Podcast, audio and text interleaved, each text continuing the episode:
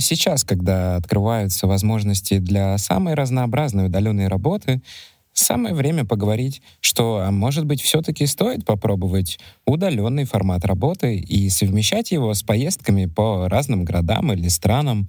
И герой этого бонусного выпуска отлично в этом разбирается. Его зовут Александр Шер. И надо сказать, что к своим 28 годам Саша сделал отличную карьеру в IT. Последняя строчка в его резюме — это позиция технического директора в компании Flocktory. Кстати, о резюме. Если вы разработчик, который ищет работу, и хотели бы получить совет от человека, который постоянно проводил собеседования и нанимал людей в команду разработки, то дослушайте этот выпуск до конца. Там для вас будет приятный бонус от Александра. Ну а в выпуске мы поговорим о том, как приезжать в другой город, чтобы нормально работать, а потом нормально отдыхать. На что обратить внимание до поездки и как наладить свой режим на месте, когда после рабочего дня остается, ну, скажем, всего три свободных часа. Обсудим и мостик доверия между работодателем и сотрудником, который надолго уезжает работать удаленно. И может ли этот мостик быть крепким? Кстати, на момент записи подкаста Саша уже полгода как нигде не работает. Думаю, не ошибусь, если скажу, что нашего гостя именно путешествия привели к паузе в его карьере. В настоящее время Александр работает над своим проектом, про который он немного расскажет и нам. Впрочем, приятного вам прослушивания.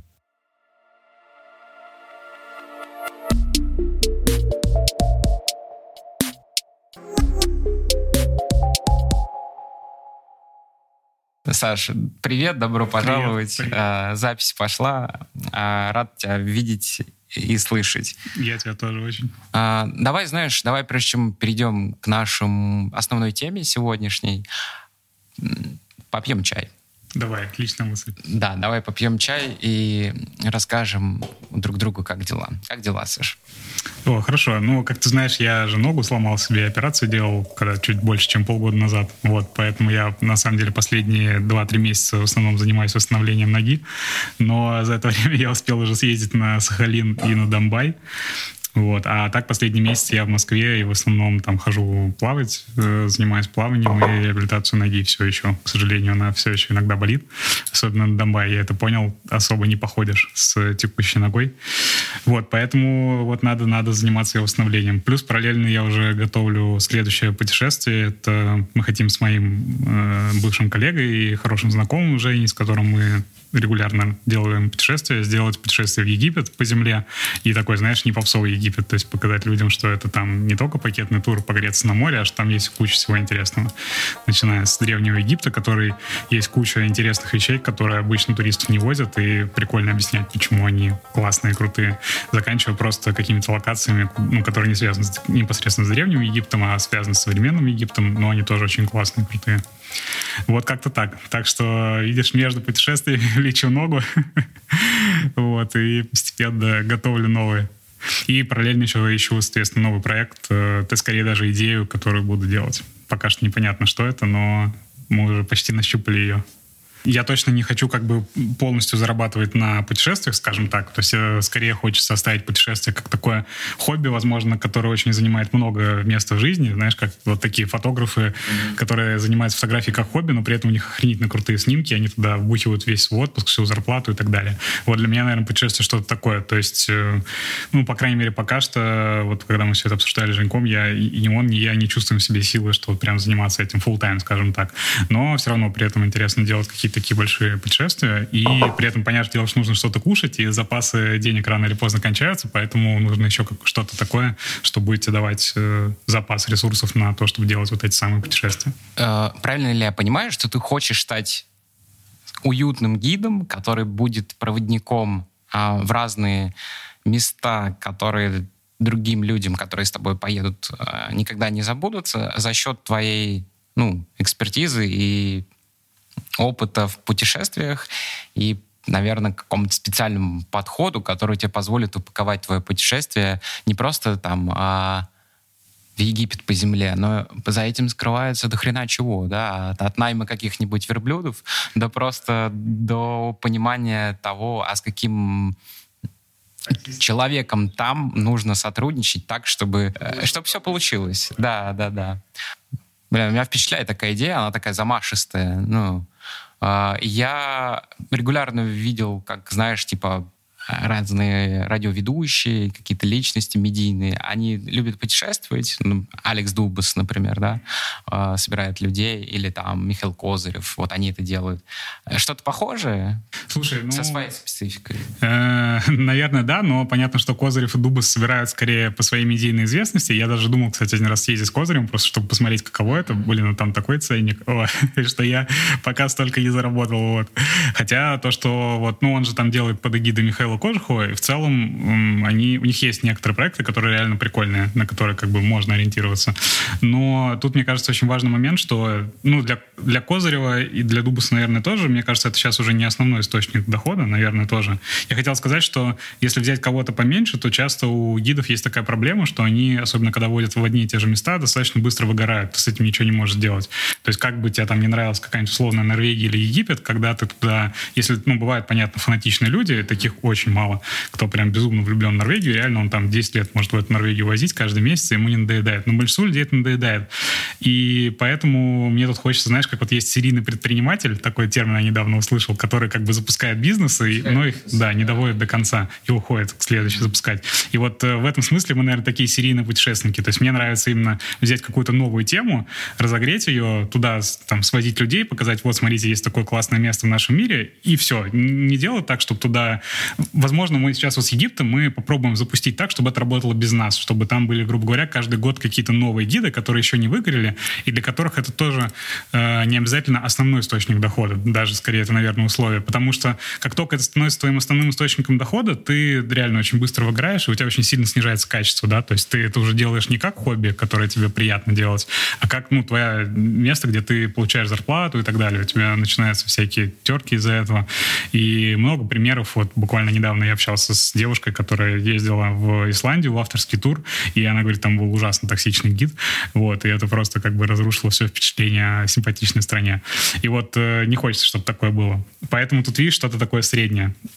Назовем это, да, серийными путешествиями, э, которые, возможно, потом кто-то за нас будет продолжать, но тоже хочется, чтобы это, ну, как бы люди сменялись в этом плане. Круто. А, что, успехов. А, Спасибо. Идея отличная. Ну, серийный... Такая, знаешь, типа... И непонятно, это франшиза или не франшиза, но... Ну да, что-то да, среднее. Что-то, что среднее. Короче, в любом случае, это интересно попробовать, тем более а, это абсолютно логичный способ применить свои навыки в путешествии, в поездках, вот эту страсть упаковать в в нечто масштабируемое и полезное для людей, а не только для тебя. Правильно? Понял. Э, миссия супер. А, искренне желаю уже в следующем году так. сделать такую штуку. Да. Э, Виталий, у тебя как дела? Давно с тобой не виделись? Давно ничего не слышно. Я смотрю, подкасты начал записывать. Да, ты правильно понял. Ты знаешь, я 1 мая проснулся на диване в 7 утра и с ужаленной мыслью, что я хочу попробовать а, записывать подкасты. Прекрасная мысль, мне кажется.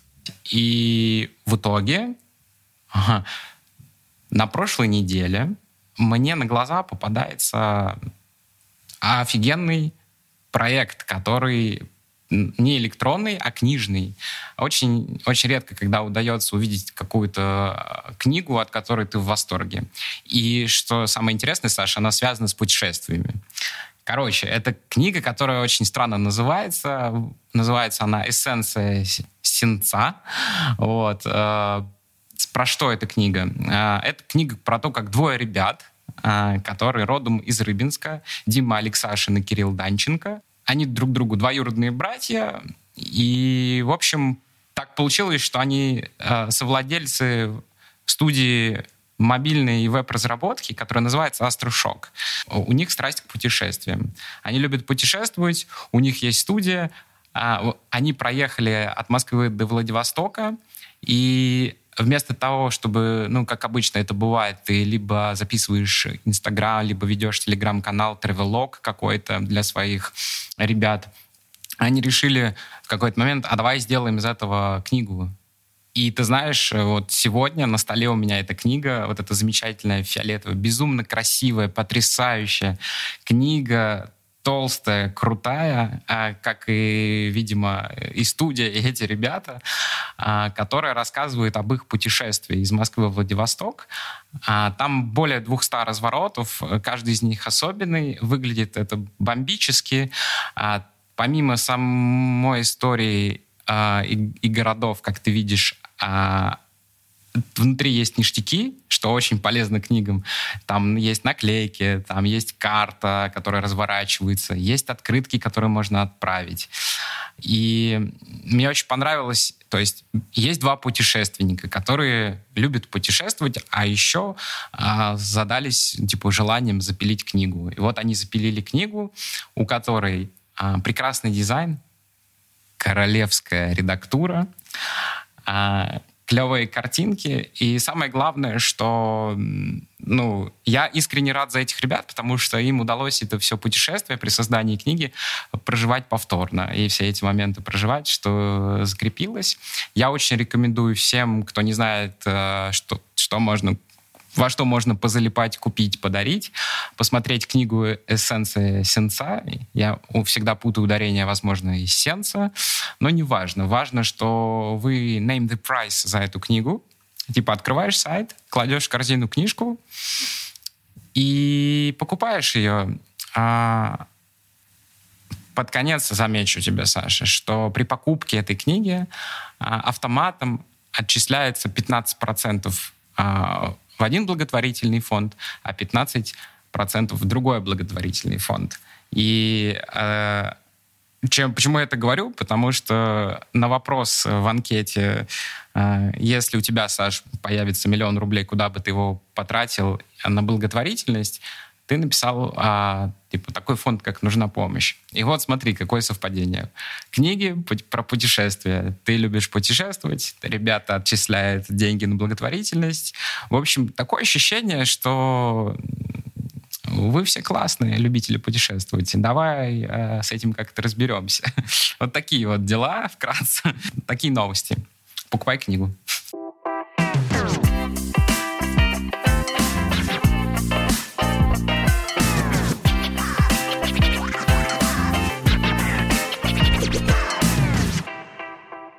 Ну вот мы вот понимаем, что ты любишь путешествовать. А, у тебя есть за этим, за этой страстью, которая тебя двигает э, открывать новые места, а, как минимум есть очень крутая способность одновременной работы во время путешествий. Я понимаю, что я точно хочу послушать, как делать так же, как ты. Вот. А, расскажи, пожалуйста, что там у тебя за такая классная, чудная комбинация? Да, сейчас поделюсь всеми секретами. Э, но сначала расскажу про такой мой, наверное, самый в этом плане успешный кейс, хоть и достаточно старый. Я сейчас понял, что это было аж в 2014 году. Вот, мы заранее э, договаривались с э, нашим руководством, и у нас тогда было достаточно несговорчивое руководство компании. Я там работал что-то типа старшим программистом, у нас был еще тоже сетево, соответственно, и вот я подговорил сетево, говорю, давай сделаем такую штуку, придем к нашему бигбоссу и скажем, что мы уедем на майские праздники, как там обычно бывает 9 дней примерно, э, в Крым, вот, удаленно поработать, возьмем на себя некий блок задач, и у нас так еще удачно получилось, что у нас была задача, ну, что-то типа сделать новый личный кабинет, такой там 80% э, от функционала, скажем так, вот, э, полностью вообще новый. И если мы эту задачу выполняем, то нам контора оплачивает, по-моему, ну, что-то типа командировочные, там, билеты и проживание, по-моему, как так мы договаривались. Вот. А если, соответственно, мы это не выполняем, то э, контора делает вид, что мы съездили за свой счет, и нам, мы, соответственно, пишем заявление и так далее. Ну, в смысле, на отпуск э, по собственному. Вот. И, соответственно, за это время зарплату нам не платят. То есть у нас была достаточно такая серьезная мотивация. Можно было, если мы все успели сделать, э, еще и денег сэкономить. И кроме того, что просто вот съездить съездить куда-то поработать. У нас в итоге было 4 человека. Мы, конечно, не могли уехать всей команды. Такой был слишком большой риск, поэтому у нас было там примерно 8 э, человек в разработке. Вот четверо из нас уехали. Вот. Также там, опять же, скажем так, по старым связям э, у меня там было очень хорошее, симпатичное жилье. Хотя оно было, честно говоря, плохо приспособлено для удобной работы. Но это просто такая старая, не знаю, как сказать, слово «вилла», возможно, слишком пафосно, но скорее такой большой дом в Ялте. Вот. Э, и с милым садиком. Я помню, я там сидел под соснами и с этим столиком. Вот. Э, в общем, в итоге, как бы спойлер, у нас все получилось очень успешно. Мы буквально на... Наверное...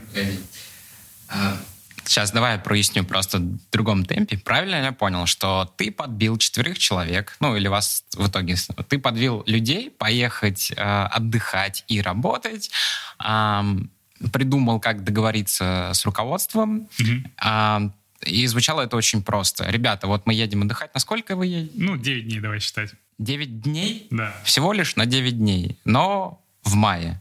Да. Потому что майские праздники это клево. Обычно в майские праздники бывает так: либо тебе везет, и у тебя отпуск, отпуск, либо тебе не везет, но ты крутишься, и тебе нужно как-то крутиться. И ты решил, окей, можно покрутиться. А что если я просто приду и скажу, мы едем отдыхать, мы хотим провести время в теплом месте, у моря, но будем работать.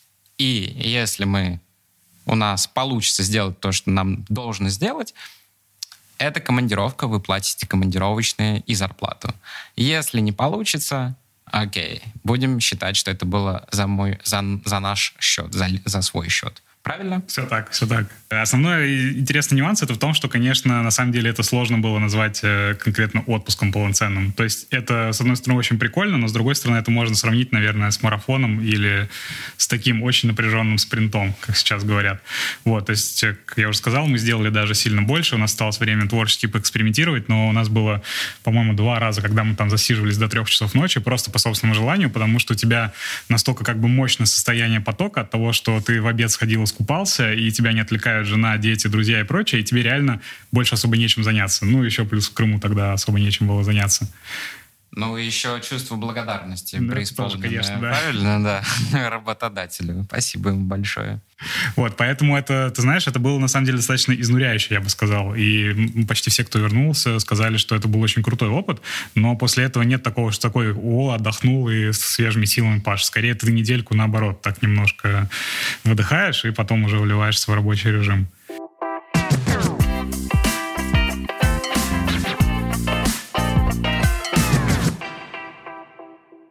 Правильно я понимаю? Смотри, вот, типа, у нас есть времена года. Вот, э, в каждое время года что-то клево можно делать. Э, можно летом ездить в Карелию. Э, можно осенью гонять, э, смотреть, э, не знаю, пуш горы. Э, на лыжах кататься на, горах. Уже где-то на лыжах вот. начинать кататься. Зимой, понятное дело, капка, а, либо жаркие края, весна. Короче, для каждого времени года есть года. свое занятие. И, и ты не хотел упускать этих возможностей, по возможности отправлялся в такие путешествия и работал. Э, с одной стороны, да, с другой стороны, еще мне нравится смотреть э, места в оф-сезон. То есть, например, я вот в марте, я помню, ездил в Барселону как раз в таком формате. Вот, и мне очень понравилось, потому что я знаю, что там летом куча людей, очень жарко, а в марте там особо не было туристов, была приятная погода, плюс в марте в Москве было не очень приятно, вот. И это было прям приятно и удобно. То есть я днем работал, а вечером ходил там по набережной, смотрел Барселону, Саграда Фамилию, все дела, там с девушкой гулял, и был прям класс тут видишь тоже такая, как прослеживается серийность. Вот. То есть э, люди на Бали — это, мне кажется, вот такой немного отдельный формат, и он в чем-то тоже прикольный. Мне кажется, он частично проще в том плане, что ты даешь себе ну, если бы я так ехал, я бы давал себе, конечно, время на адаптацию, то есть я бы брал неделю отпуска для переезда, скажем так. Вот, переезжал в начале этой недели, адаптировался, проверял, что у меня там нормальные условия для работы, интернет, все прочее, а потом уже спокойно три там месяца работал. И потом также, наверное, еще неделю на переезд обратно. Но с этим, конечно, минус в том, что если у тебя случается какой-то ЧП или что-то еще, то тебе как бы, ну, сложнее оттуда выбраться. Ну, в том плане, что тебе нужно резко там все сворачивать, как-то возвращаться в Москву и так далее. То есть это в этом плане более рисковая ситуация. Да, понимаю, понимаю. Если говорить про неудачный опыт, частично неудачный, то, вот, например, я меньше года назад ездил в Шерегеш в декабре, еще когда работал в Локторе, и там многим известный прикол, что у тебя сдвиг на 4 часа от Москвы, Соответственно, снег уже выпал, можно кататься, и концепция в том, что ты с утра катаешься, потом, когда в Москве наступает, сколько там, 10 утра или 9 утра, рабочий день, у тебя, соответственно, там уже 3-4 часа вечера. Соответственно, ты можешь до обеда кататься, потом пообедать и как бы выйти в онлайн на работу, особенно с нашей всеобщей удаленкой. Вот. Но у этого есть большая проблема. Проблема в том, что ты при этом ложишься, если ты по Москве заканчиваешь работать в 6, то там это уже там 10-11 вечера, ну, 6-7, в зависимости от. И получается, что ты, э, грубо говоря, в 10-11 вечера закончил работу, пошел почистил зубы, тебе еще поужинать где-то надо, но обычно ты совмещаешь с обедом в Москве, и как бы все, и надо ложиться спать, потому что если ты хочешь катать, тебе завтра рано вставать, и у тебя, ну, как бы получается такой сильный сдвиг в расписании. Обычно ты с утра ходишь на работу, а потом занимаешься какими-то личными вещами, а здесь у тебя получается все строго наоборот. И далеко не у всех это получается хорошо, особенно если мы говорим, что это краткосрочный такой период, да, и ты едешь, там, вот я на две недели ездил, вот, и я ездил там не один, а с, у нас разные компании менялись, и вот у кого-то получилось перестроиться, у кого-то не получилось. То есть у нас были люди, которые забили, ехали на две недели, и в конце первой недели такие, все, просто взяли отпуск на вторую неделю и спокойно там катались, потому что поняли, что, ну, очень падает продуктивность, очень сложно перестроиться. Плюс э, в Шерегеше есть проблема в том, что там, э, если ты не готов платить очень много денег за жилье, то у тебя жилье достаточно низкого по меркам Москвы качества. Вот, там всякие проблемы в том, что нет нормальной вентиляции. Когда ты сидишь на советской шестиметровой кухне за ноутом и хочешь ее проветрить, ты открываешь окно, и тебе просто пургой заметает ноутбук. вот, ты достаточно быстро окно закрываешь. То есть нормально не, не проветришь. Э, вот. И, ну, в общем, не так комфортно, как, конечно, у тебя дома в Москве или в другом большом городе или в офисе. Поэтому для многих людей это тоже проблема. И тут такой все, конечно, очень сильно индивидуально в этом смысле. И мне кажется, вот ты сказал, что тебе сложно переезжать. Мне кажется, что в целом людей можно так, условно говоря, очередной раз поделить пополам на две группы. Те, кто как бы кому не очень важна среда вокруг, кто легко стартует и адаптируется к ней, и наоборот, тем, кому нужно не спеша вдумчиво вкатиться, зато потом как бы катиться, катиться, катиться. Вот, как мы выяснили, я скорее из первых, а ты скорее из вторых. И это абсолютно нормально, просто как раз, да, для этого есть разные форматы совмещение Я вот не знаю, из, из первых или из вторых, у меня разный опыт был, но у меня нет просто, знаешь, э, ощущения, что я могу себе позволять вот э, регулярно так делать. Потому что встает вот этот вопрос, что, типа, ну, такие поездки могут быть не по кайфу, и, типа, зачем тогда это опять пробовать, да. Ну, давай забудем про меня, давай подумаем вот о чем. У нас есть э, желающие, которые вот э, от, открывшийся океан возможностей работы удаленно, он сюда как бы включает не только тот факт, что ты можешь работать хочешь на кухне, хочешь на диване, хочешь лежа в кровати, а на самом деле пытаться как-то исследовать что-то новое. И вот для тех ребят, которых есть порыв что-то попробовать, какой совет ты бы дал, типа, знаешь, как вот если бы у тебя был сейчас сайт, где ты был бы гидом, и я мог бы заказать а, твою... Представляешь, у тебя есть сайт, ты продаешь путешествия а, с, а, с таким неким сетапом для работы, да? Типа, я смогу позволить вам за по подписке купить тур, а, оставаться в рабочем режиме, но при этом я вам дам а, я не знаю, там, знакомство с городом, поход в три музея, там, то все пятое, десятое, и при этом как-то вам подскажу, как-то вас могу а, адаптировать к создавшимся условиям и не профокапить ваш рабочий день. Что бы ты сделал и что бы ты порекомендовал? А если все это делать самому, то, мне кажется, здесь очень многие недооценивают, как ни странно, такую скучную вещь, как э, быт, бытовые условия. То есть, э, на самом деле, это в том числе у нас такой важный пунктик, скажем так, в нашей организации путешествий, это э, то, что человеку есть некий фундамент, нужно комфортно спать, комфортно есть, как ни странно, э, и, ну, в нашем случае еще комфортное место для работы. И, как ни странно, это факторы, которые очень сильно влияют на все остальное, потому что, если так здраво рассудить, то, когда ты работаешь, у тебя, на самом деле, свободного времени не так много. Его буквально там 2-3 часа в день. Ну, как вот у нас обычно мы ходим в офис, сколько у нас свободного времени в день. Э, там у всех по-разному, ну, примерно от 2 до 4 часов. И э, если у тебя есть косяки в, в процессах, которые связаны, собственно, со сном, едой и э, комфортным рабочим местом, то ты эти косяки э, исправляешь за счет вот этих самых 2-4 часов. А 2-4 часа это и так мало. Если ты 2 часа себе не можешь настроить интернет, или он у тебя каждый день отваливается, ты там висишь на телефоне с поддержкой, ну, ты тратишь то время, когда ты мог бы пойти, условно говоря, в тот же музей или гулять, посмотреть город. И в итоге у тебя этого времени вообще не остается. И ты начинаешь задать вопрос, а нахрена я сюда вообще приехал?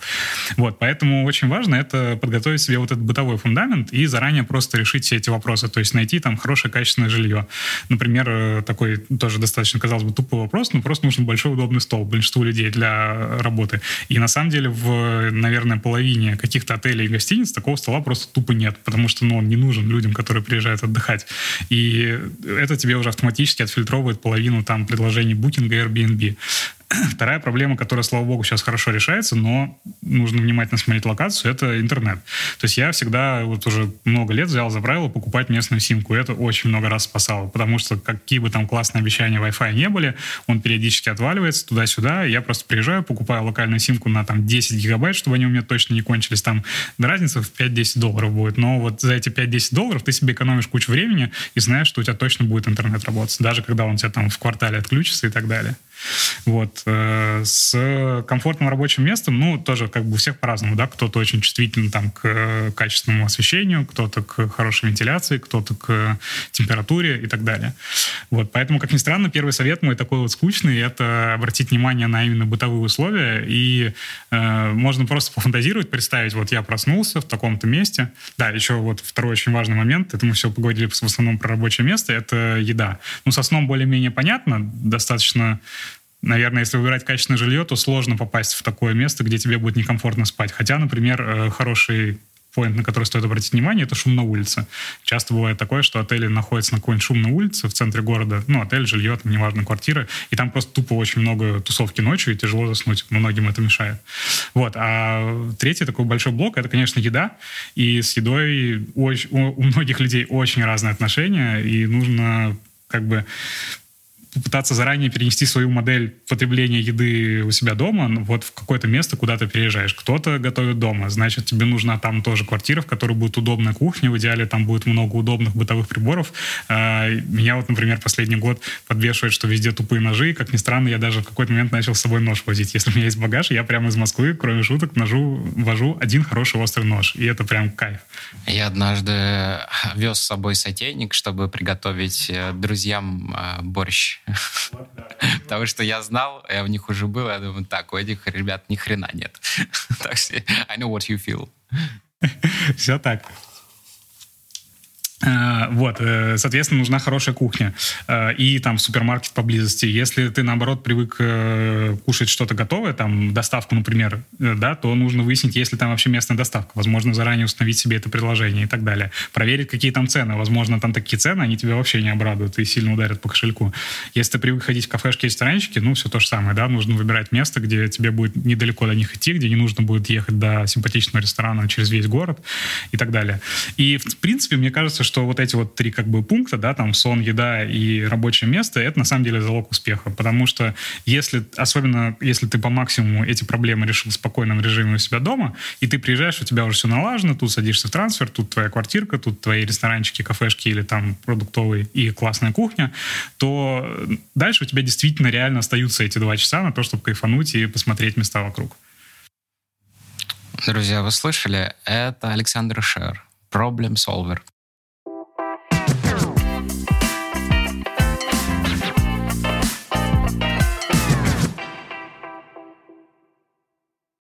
Мы с э, режимом условий и едой, и лайфхаками закончили. Теперь минутка полезной информации.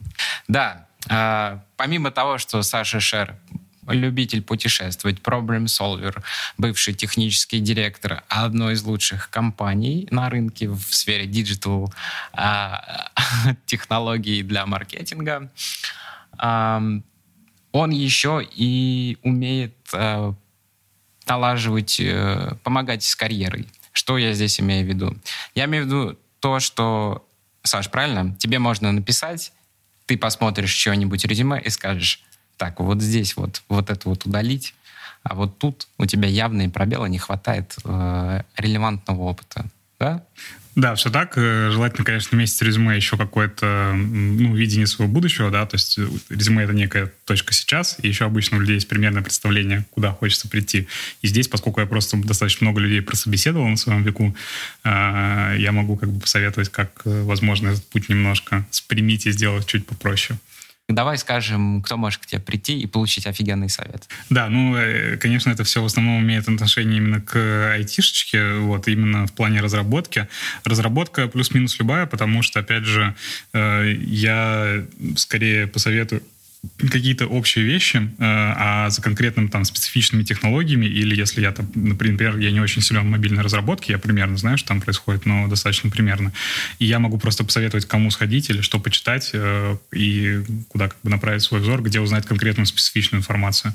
А вот советы именно от меня, они скорее про резюме в целом, скажем так. И понятно, что плюс-минус в разработке есть очень-очень похожие элементы, плюс собеседования все достаточно похожи друг на друга и поэтому здесь работает некая часть общих советов. Плюс обычно найти какие-то специфичные моменты или там понять, что учить дальше, это часто бывает проще, чем понять, грубо говоря, а что конкретно со мной не так, да, то есть есть миллион курсов, как э, стать классным, там, неважно кем, бэкэндером, фронтендером, дата-сатанистом и так далее, но у многих людей есть некая проблема, да, что вот я вроде прослушал курс, вроде как все знаю, но, но все равно что-то как-то стою на месте.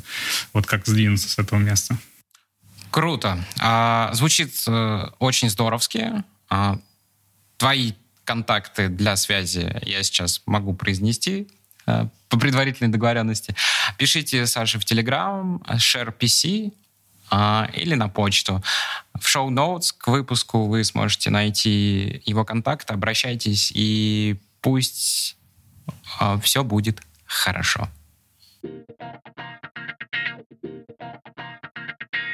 Очень интересно, как тогда работодатель вот в той специфике, которую ты ему предлагал, себя ведет. А, получалось ли найти общий язык, на что смотрит в первую очередь, а, и было ли, давай так, некое снисхождение, или все-таки ты отвечал по всей строгости закона?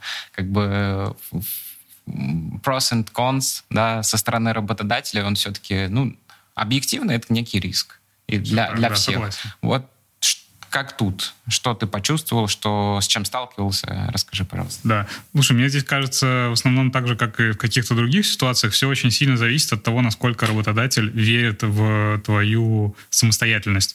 Потому что даже если взять любой разговор до ковида давайте вы меня отпустите на удаленку, по сути, это ну, ровно то же самое оно и есть. И обычно, в основном, э, суть всех адекватных работодателей сводится к тому, что либо да, потому что я тебе доверяю, я верю, что ты достаточно самостоятельно, чтобы все не продолбать без условного там надзора или некого ритма хождения в офис. Или наоборот, нет, я тебе пока что не доверяю, потому что я там, не знаю, не, не, не уверен, как ты себя будешь вести в ситуации, когда тебе не нужно каждый день в 9 утра начинать работу. Даже не обязательно в 9 утра. Понятно, что сейчас там большинства современных э, людей из IT-мира э, рабочий график, он там немного плавающий, да, но все равно ты хотя бы пять раз в неделю плюс-минус там 6-8 часов э, находишься в неком состоянии приближенном к работе. Вот так аккуратно скажу.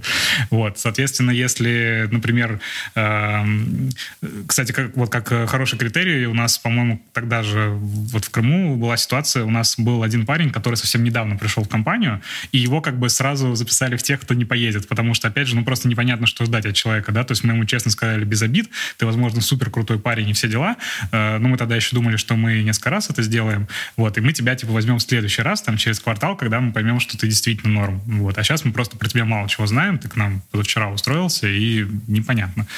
Вот. Э, и это, мне кажется, основная такая проблема. Э, вторая еще мысль, что здесь все очень похоже на то, как работать с, фриланс, с фрилансерами, потому что, по сути, то же самое, да, у тебя, вот, ну, основная проблема работодателя — это потеря вот этого ощущения контроля. На самом деле, конечно, во многих случаях этого контроля его нет и в московском офисе, потому что, понятное дело, что Если у вас офис разработки, где директор стоит с э, ремнем, с этим, э, с кнутом и пряником над разработчиком весь день, то это, ну, какая-то жесть, и так дела не делаются. То есть это просто очень непродуктивно. Вот. Но бывают такие пограничные случаи, когда действительно там SEO или э, владелец бизнеса просто считает, что это очень большой риск боится все потерять. Точнее, потерять твою работоспособность. Понятное дело, что сейчас с условиями ковида когда так или иначе очень многие вынуждены работать на удаленке, этот риск, он очень сильно упал. Поэтому сейчас, мне кажется, в принципе, должно остаться достаточно мало проблем. Э, отдельно еще здесь замечу, что такой момент, э, если мы говорим, это если мы говорим про краткосрочный отъезд. Э, и опять же для работодателя, чем хорош краткосрочный отъезд, что в крайнем случае, да, он теряет немного, ну, неделю-две твоего нерабочего времени. Вот. Это, в принципе, в масштабах там года бизнеса, это может быть, конечно, критично, если ты ключевой сотрудник, но даже в этом случае это не так больно, как если, например, ты там продолбался, и ты где-нибудь на Бали, и тебе непонятно, когда ты вернешься и так далее. Э, второй момент, который хотел сказать про долгосрочные отъезды, это, на самом деле, как ни странно, налоговая история. То есть тут, конечно, все зависит индивидуально от людей, насколько все там считают себя честными, но, в принципе, некоторые работодатели могут переживать по поводу просто рисков того, что если ты работаешь на удаленке и переезжаешь в другую страну, в некоторых случаях тебе нужно немножко менять там налоги и все прочее. Это такой фактор, про который многие забывают. И в этом плане э, интересно, кстати, вопрос задать кому-нибудь из твоих следующих гостей или спросить у твоих слушателей, это есть ли такие кейсы у людей, которые уезжали, например, на Бали на зиму, но при этом работают в крупных конторах, типа там, не знаю, Яндекса, Тинькофф Банка, каких-то еще. То есть прям вот в монстрах в плане количества количество людей, где они точно переживают за чистоту, прозрачность, HR, процессов и всего прочего. Вот интересно, есть ли у них там такие консерны? Возможно, нет. Возможно, уже сейчас, особенно в условиях ковида, все давно научились с этим жить. Крутой поинт. Э, да, про налоги вообще, наверное. То есть я как э, работник точно не задумываюсь. Но, с другой стороны, э, приезжая в другую страну надолго, ты уже как-то в ней пытаешься ориентироваться. А, ну да ладно, резюмирую. Я услышал а, полезные от тебя такие call to action на самом деле. А, для человека, который хотел бы попробовать поработать и при этом отскочить, попутешествовать, надо пробовать, во-первых, с коротких путешествий, mm-hmm. допустим, неделя. Надо, а, если есть такая необходимость, договориться со своим работодателем предварительно о том, что ты на вот это время уезжаешь э, в другой город и будешь пробовать новый формат. Ну, допустим, своему тимлиду рассказал. Слушай, у меня такая идея, хочу поехать в Пензу, а потом в Тамбов. Ну, Отлично, в общем, вариант. да, какой-то интересный вариант, чтобы пожить как местный, чтобы вот, ну, есть, я хочу. Э, я это буду делать неделю. А, смотри, я помимо этого еще позаботился о том, что у меня в квартире бешеный интернет, на кухне есть а, все причиндалы, включая острые ножи, и все, что мне нужно для того, чтобы гейзероварка для кофе. Все так. А, я везу с собой а, клевую подставку для ноутбука. А, у меня будет, а, я не знаю, монитор, я повезу на поезде. Ну, короче, и я вот привык работать с большим монитором, я его тоже беру с собой. А, все будет круто. Ну, типа, я даже, не знаю, костюм, чтобы в костюме было ощущение, а, если нужно, буду работать. Максимально, как будто бы я там всегда жил. Вот. А освободишься время вечером и в обед на бизнес-ланч я буду отскакивать, а, потому что я буду жить в центре Пензы. Вот Сейчас тут я то, что проговорил, никогда про это не думал, но звучит все очень реалистично. Все это doable. Поэтому спасибо тебе большое, что направил на то, чтобы я посмотрел вот в эту сторону, что можно, во-первых, ну, не думать о том, что путешествие удаленной работы это не то, что невозможно, а что это возможно, особенно если делать типа микростепс. Э, проработать, сделать э, какой-то маршрут на на короткие дни попробовать, а, рассказать про это и держать под козырек. А какое еще напутствие, может быть, или пожелание хотел дать нашим слушателям? Напутствие такое, что надо обязательно, я считаю, что ездить, не, обяза... Э, не обязательно ездить каждый месяц куда-то, но в принципе в своей жизни хорошо бы, там, не знаю, раз в год, а может быть и чаще, выбираться в какие-то новые места, абсолютно не принципиально. Это та же самая страна, это вообще соседняя деревня или вообще другая часть света. Но мне кажется очень важным смотреть, как живут другие люди. Мы все живем в пузыре, особенно сейчас, когда у нас там соцсети, кстати, отсылочка к первому выпуску про соцсети, да, что мы и в соцсетях живем в пузыре, везде. И это очень полезный опыт выйти из этого пузыря. Он бывает очень разный, и можно из сделать очень разные выводы, но я считаю, что это всегда очень полезно, такая встряска.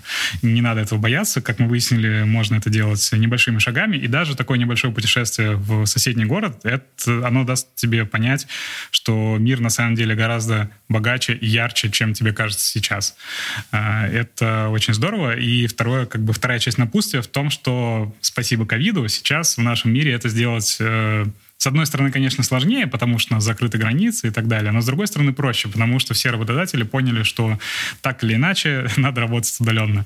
И э, пока этот шанс есть, надо им пользоваться. И сейчас я считаю, что как раз хорошее время начать и пробовать такие штуки, потому что легко договориться с работодателем, э, и потому что ну, будем честны, все люди, у которых э, достаточно большой достаток, а в сфере IT это обычно так, я имею в виду по сравнению со среднестатистическим в России, они, скорее всего, поедут в какую-нибудь Европу, Азию и так далее, открывать для себя. А сейчас все это закрыто, и это отличный способ съездить в Пензу, и потом в Тамбов, и это, на самом деле, прекрасные города, и там тоже очень круто. Я уж не говорю там про Карелию, Кавказ, э, Урал и прочие замечательные места. Вот. И это очень круто и классно, и там такая же культурная среда, ну, очень похожа, по крайней мере, на то, что окружает нас, и поэтому поэтому этот микростеп становится еще более микро. И поэтому сейчас отличное время, чтобы начать. Круто. Э, ну что, месседж э, принят, друзья. Ну, а если вдруг по какой-то причине э, у вас не получается это сделать из-за, например, бюджета, обязательно пишите Саше на SharePC в Telegram и он посмотрит ваше резюме.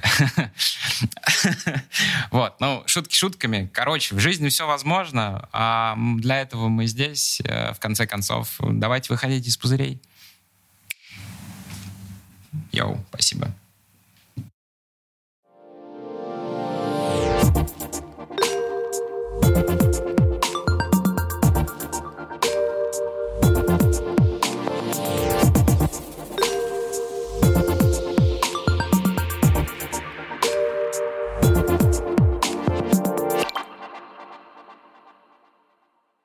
Если вы не можете себе найти хорошее, удобное место для работы, особенно если это какой-то европейский или даже не обязательно европейский, но достаточно крупный город, недалекое село в горах, э, посмотрите на местные библиотеки. Часто они бывают очень крутые. И вот в той самой Барселоне я половину времени ходил в местную библиотеку. Она еще была в пяти минутах от Саграды де Фамилии. Это было очень классно. Там тихо, хорошо.